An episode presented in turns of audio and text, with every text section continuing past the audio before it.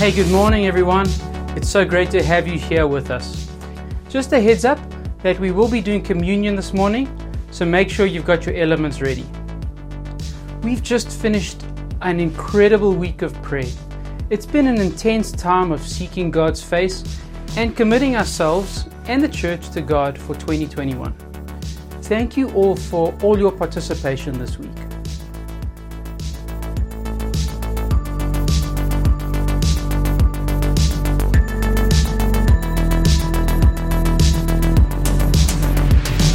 Hey everyone, so I think I told the following story a number of years ago, and it is a story about a guy called Larry, and he just got so bored with life, so he came up with this crazy idea.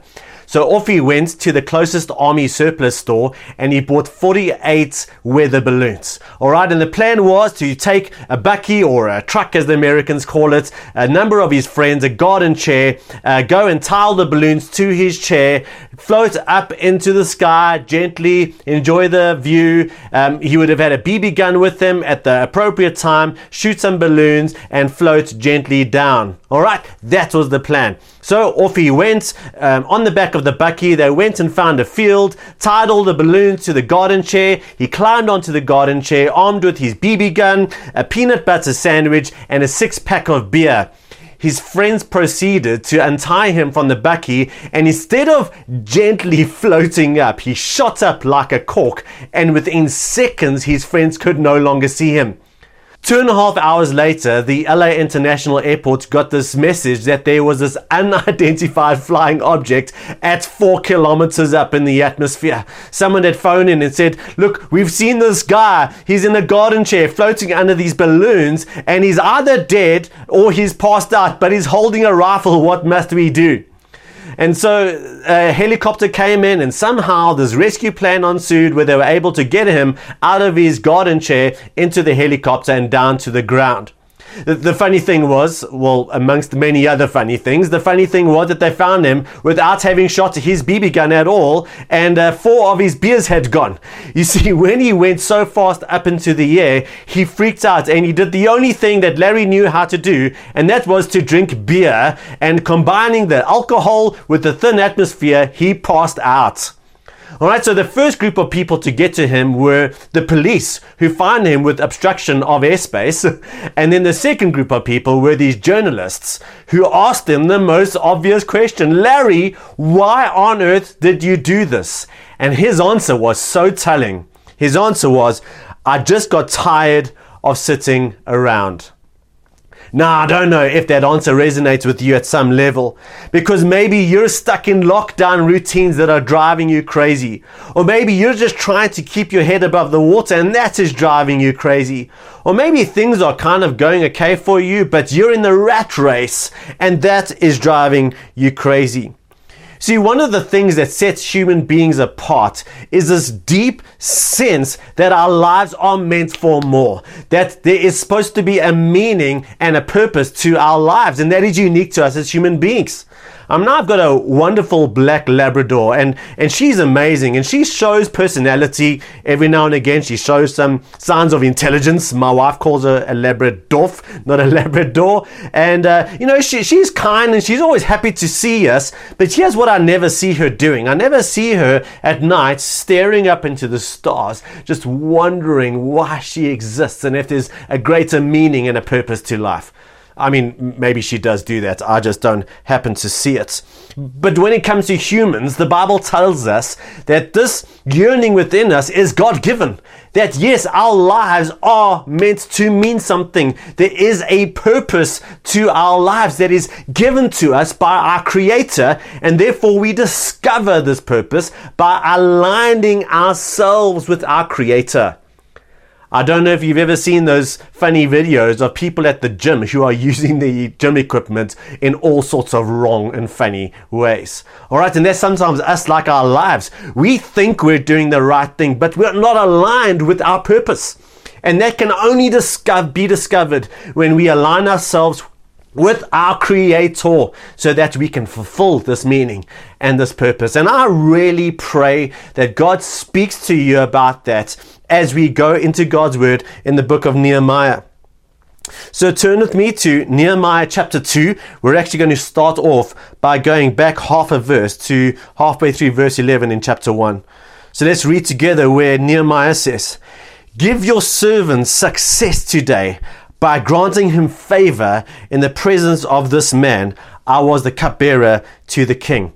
So, just a quick recap Nehemiah is in a Jew who is not in his homeland. He is in exile, all right? And yet, Nehemiah is actually one of the king's personal attendants. He is the cupbearer. So, he is living in luxury, he is living it well. And this book of Nehemiah opens up with him hearing this horrible, devastating news about what's happening back at home.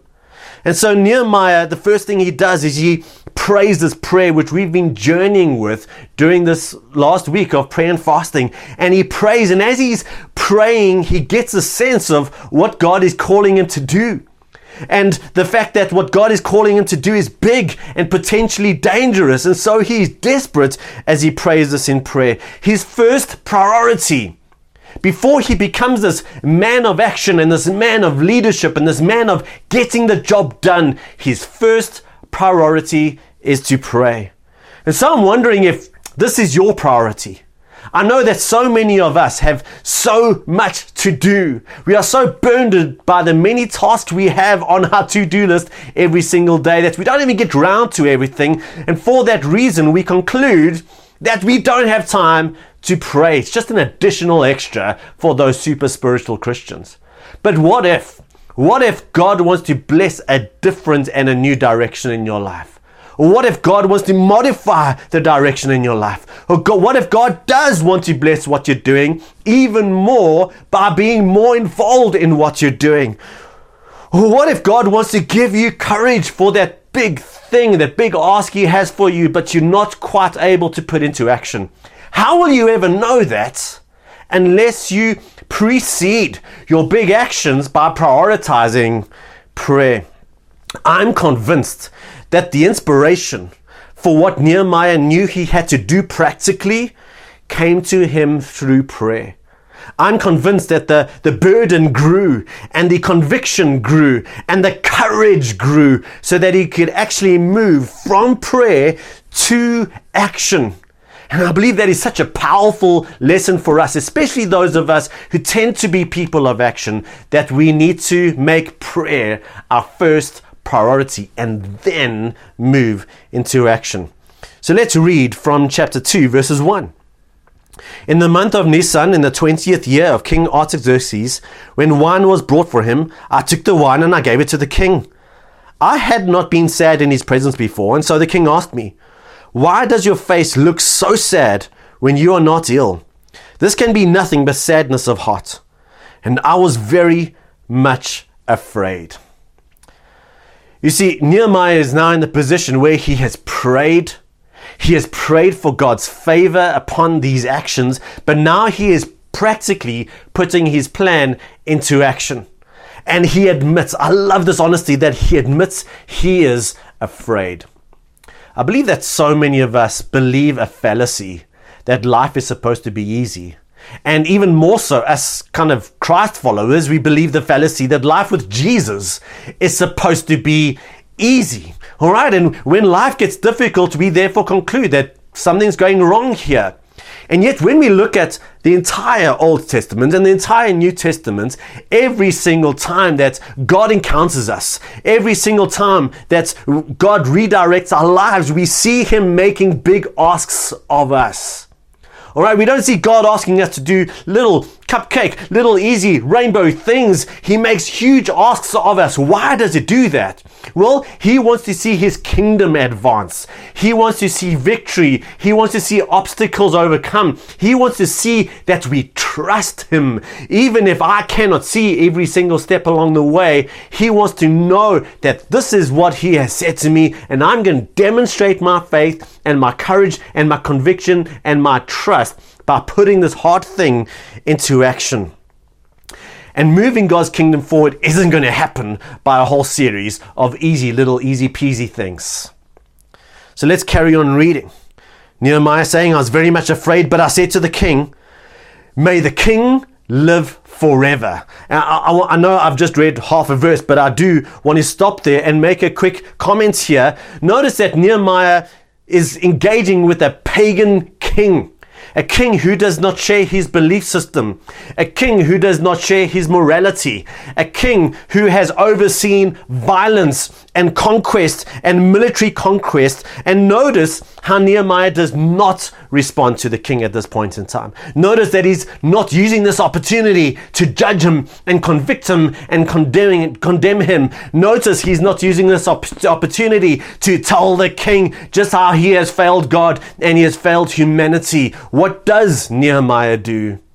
He speaks to this king with reverence and with respect. By the way, that is exactly what we see with similar people, like in the book of Daniel. We see him doing the same thing. We see Paul doing the same thing when he speaks to kings and governors. We see Jesus doing the same thing when he engaged with power. And yet, I too often see that this is not the way that Christians respond to people in positions of power. It reminds me of a story of a pastor from a local church called God First. He was sitting on his Kulula flight. There was an open seat next to him a number of years ago. And lo and behold, the person who came to sit next to him was our past president, who was president at the time. You've got to understand that this was at the time that a whole lot of scandals were coming out. All right, and I bet you that many people, if they had this pastor's seat, they would have used that opportunity to offload on him and give him a piece of their mind and tell this man how he has failed God and failed his country.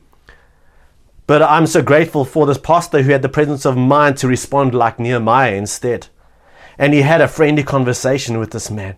And they spoke about things that they could laugh about, and they spoke about their, their family, and they spoke about their friends. And quite possibly, this pastor did have some very strong convictions about this, but he responded in a godly way, with deference and with winsomeness and with respect. And I think that we as Christians can learn a lot about how Nehemiah engaged with this king. So let's carry on reading from the rest of that verse. May the king live forever. Why should my face not look sad when the city where my fathers are buried lies in ruins and its gates have been destroyed by fire? And the king said to me, Well, what is it you want? And then I prayed to the God of heaven. I, I love this. I mean, Nehemiah had already had an awesome quiet time. He had already had a time of devoted prayer. He had already experienced God's presence, God's mercy, God's promises. He had already been inspired with conviction. He acknowledged that he was afraid, and we are allowed to do the same. And he gets to this point where, man, oh man, I'm in this moment, and he feels the freedom that not only have I prayed this morning, but I get to pray now. I get to engage the God who is with me right now. God help me, help me what, what to say, how to respond to this man. And I think this is again another important lesson for us. I think it is so important for us to be able to have devoted times of prayer like we have had this past week. Where we do spend a, a larger amount of time bringing ourselves before God and seeking His face. And at the same time, and at the same time, you and I have the freedom to know that God goes with us. And so when we go into that big meeting, or when we're about to have that life changing moment, or that big decision that needs to, made, to be made, or that tough conversation, yes, we've prayed about it that morning, and I hope that you have. And we get to be in the moment and say, God, God, give me the wisdom, give me the words, give me the love, give me the perspective that I need right now. So we get to do these things with God. And so now I want to read from here to the end of our section this morning, to the end of verse 9, where he answers the king If it pleases the king, and if your servant has found favor in his sight, here's big ask number one. Big ask number one. Let him send me to the city in Judah where my fathers are buried, so that I can rebuild it. And then the king, with the queen sitting beside him, asked me, Well, how long will your journey take, and when will you get back? It pleased the king to send me, so I set a time. Big ask number one, tick. Now he gets to big ask number two. So I also said to him, Well, if it pleases the king, may I have letters to the governors of Trans Euphrates, so that they will provide me safe conduct until I arrive in Judah? And big ask number three, May I have a letter to Asaph, keeper of the king's forest, so he will give me timber to make beams for the gates of the citadel by the temple, and for the city wall, and for the residence I will occupy. And because the gracious hand of my God was upon me, the king granted my requests. And so I went to the governors of Trans Euphrates and gave them the king's letters, and the king had also sent army officers and cavalry with me. So, as Nehemiah comes to this king, he's got three big asks. And his confidence to ask this king doesn't come from the fact that he knows he's a secret Christian. All right? His this is a king who, if he was displeased with Nehemiah's request, could very easily throw him into prison or have him killed. And yet he comes with this confidence that was born in his time of prayer with the Lord. He comes to this pagan king and he comes with his request please let me go back home and rebuild the wall. Number two, please give me a personal security escort. And number three, oh, won't you pay for the rebuilding of the walls and the home that I'm going to personally live in over there? And then he says this because the gracious hand of my God was upon me. Not because I was eloquent, not because I'm so awesome, not because I had such a great plan, not because I was so persuasive, but because the gracious hand of my God was upon me, that favor that He prayed for that morning. The king granted my requests, plural, all of them. So, this is the story of Nehemiah being burdened with this kingdom burden coming to God in prayer and then putting it into action, trusting God's promises and God's favor. And so now for the rest of the message, let's move from Nehemiah to you. And so my first question for you is this. What is your kingdom burden? What is your kingdom burden? Maybe for some of you, as I ask that question, your response is, I know exactly what it is. God has been birthing this within me, and the fire has been growing hotter, and I know what God is calling me to do. But maybe some of you are like Stephen, I literally have no idea what my kingdom burden is. And I'm so glad that you can respond like that because I want to ask some questions that can move you towards your kingdom burden. But before I do that, I want to point out that the answers to this question, your kingdom burden, as well as the other questions I'm going to ask in a short while's time, aren't confined to the walls of a church. Yes, maybe God might call you to step up your involvement in the local church and step up to serve and step up to lead. And God wants to use every single one of us in that way.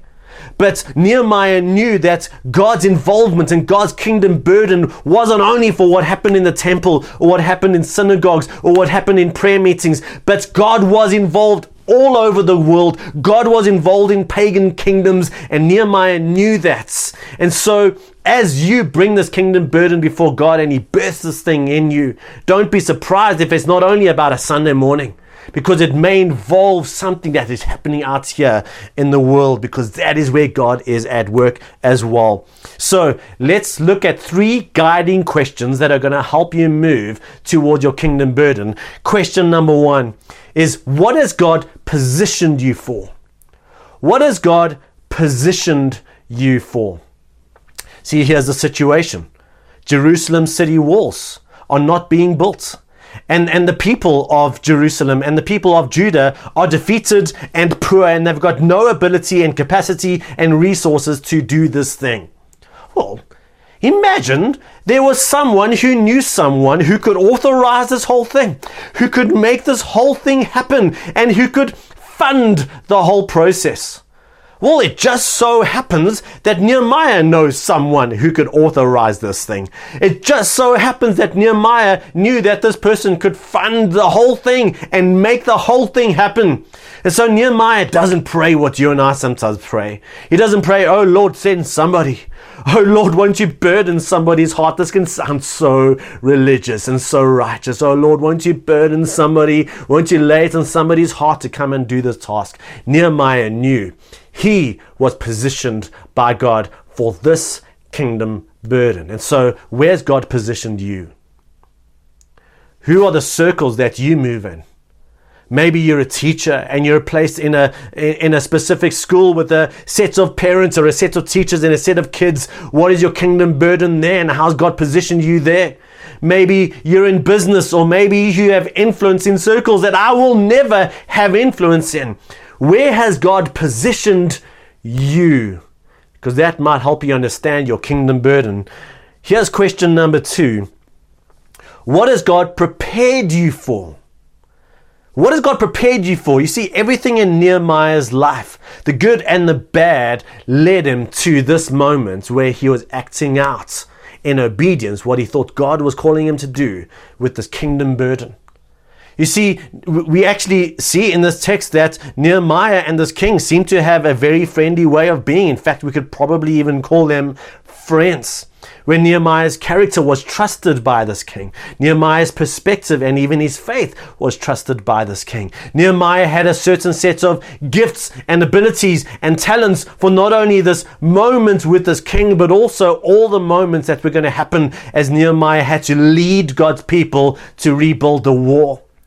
And so, as you look at your preparation and as you look at the good and the bad of your life, Maybe you can't see how all of that has prepared you for your kingdom burden.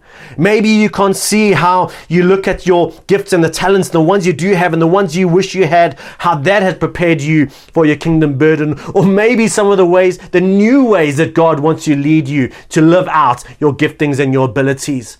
But I can promise you this that where you are at right now, and when we look at the bigger picture of your life and the purpose for which God created you to move forward a kingdom burden in faith, God has prepared you for that. You and nobody else. So, how's God prepared you? And maybe you don't know. You can come to God and ask, Father, knowing me, knowing how you've made me, how you've created me, how you've prepared me. What is it you want me to do for your kingdom? And then question number three What is God prompting you to do? What is God prompting you to do? One church leader used to call it a holy discontent, where you see something that, according to God's kingdom, is just wrong. It's a burden to you. It sits with you in a deeper way than it does for anybody else. And you know that you are being invited by God to act and to move and to be part of the solution. So, what is your holy discontent? I'm not talking about the little things that irritate you. I'm talking about a deep abiding sense that God's Holy Spirit is making you feel uncomfortable and is drawing you in to act with God as part of the solution. So I, am wondering, as I ask that question, is there anything at the back of your mind? Anything that if you had to put pen to paper, well, maybe this is it. Maybe you can bring this thing out from the back of your mind and bring it before God in prayer, saying, Lord, I, I think this might be it. So, so why don't you do that? What is God prompting you to do? Maybe as you deal with all of these questions, it's going to feel like a very rough draft. I strongly encourage that while you may not have the time right now during this message, that during the course of this week, uh, and you also do this together with your life group, that as you seek to answer these questions, it's probably going to feel very much possibly unspiritual it's not maybe always going to feel like this is what God is saying in my life, but as you think about, well, where's God positioned me? Have the courage to write some things down. Well, here is where I'm positioned, and here's the, the circles of influence that I have. Well, how's God prepared me? Well, here are some of the giftings that I have, the abilities. How is God prompting me? Well, I, I, I don't really know, but if I had to write something down, just just have the courage to put all of that down and to move you onto God's agenda and to invite God to carry on leading you down towards your kingdom burden. So maybe as again we look at all these questions, you're not trying to discover something, you know exactly what it is. And so maybe the next thing for you is to do what Nehemiah did, and that is to pray.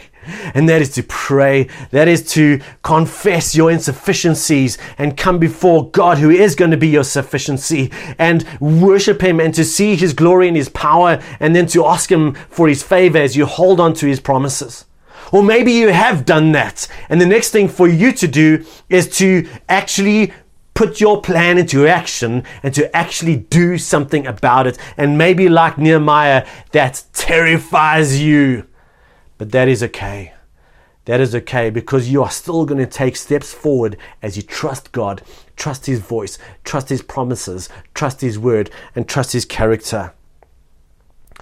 Now, I don't know how many people are listening to this right now 50, 100, 150, but I do wonder what would happen if 100 people did do this if a hundred people took this seriously, saw themselves as a creation by God, and sought to align their life's meaning and purpose with how God created them.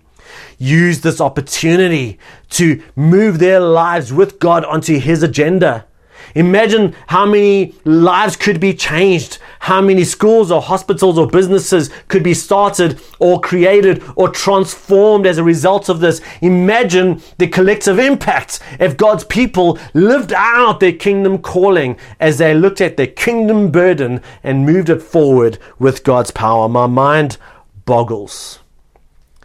And that's why this book is so powerful for us as we've spent a week of prayer and fasting as a church preparing ourselves for 2021 as we're going to rebuild the rubble around our lives, but not according to our kingdom, according to God's kingdom burden for us. And so this week has in many ways prepared us for this point. God, what is it you're moving me onto? What is it you're calling me to do? And I think it's so appropriate that we end this week together by taking communion.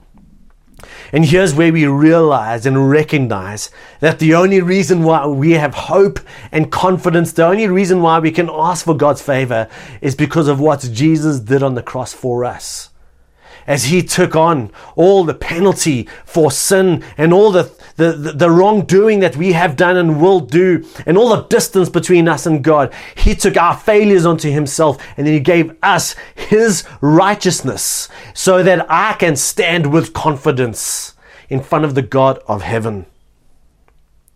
Here's when we recognize that Jesus knew where God had positioned him where Jesus knew how his Father had prepared him and the burden that God had prepared for him and him alone to bear, and that he did it. I don't know if you've ever noticed that as Jesus was praying in the garden, he was burdened, yes, but he was also afraid. Lord, if there's any other way. And yet he got to the point where he could pray humble himself and Lord, not my will, but your will be done. And maybe this communion moment can help you get to the same point where you're afraid as you become so aware of this kingdom sized burden that is upon you. And then with faith and courage, you can pray, Lord, but not my will, but your will be done. So let us pray as we take communion together. So, Father, as we come to the table, we bring our hearts before you as we worship you, as we recognize that you, Jesus, took your kingdom burden forward in faith and obedience to your Father.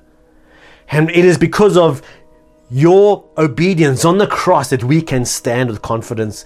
And so we want to honor you and worship you for what you did on the cross, taking our sin and giving us your righteousness. And so, Father God, as we take the wine and as we take the bread, we want to physically partake in what you have done, physically bear our burden, physically bear our crosses, Father God, but also walk in your resurrection as we remember your sacrifice on the cross. And so, as you've got your elements before you, I want you to take the bread, a picture of Christ's body that was broken for you. Let us eat.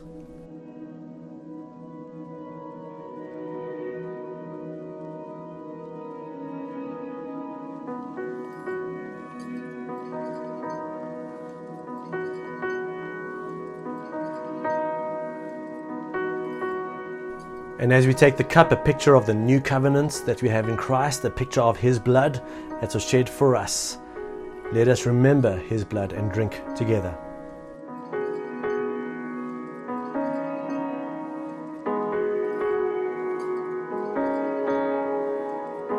Let us pray. Jesus, you went from the cross to the resurrection. And so we also go from the cross to live this resurrection life. this life of kingdom purpose that you have for us. So, Holy Spirit, would you increase a sense of burden upon us? Would you enlighten our hearts to see how we've been positioned and how we've been prepared? Would you open up our ears so that we can sense and know and hear your prompting in our lives? And Father, as we come to you in prayer, would you strengthen us? Would you equip us? Would you drive the stakes of conviction deeper into our hearts so that we can act with faith and with courage? Stir our hearts, Holy Spirit. And then, Father, send us out. Send us out with faith and conviction and courage and grant us favor as your gracious hand is upon us. We pray this in Jesus' name. Amen.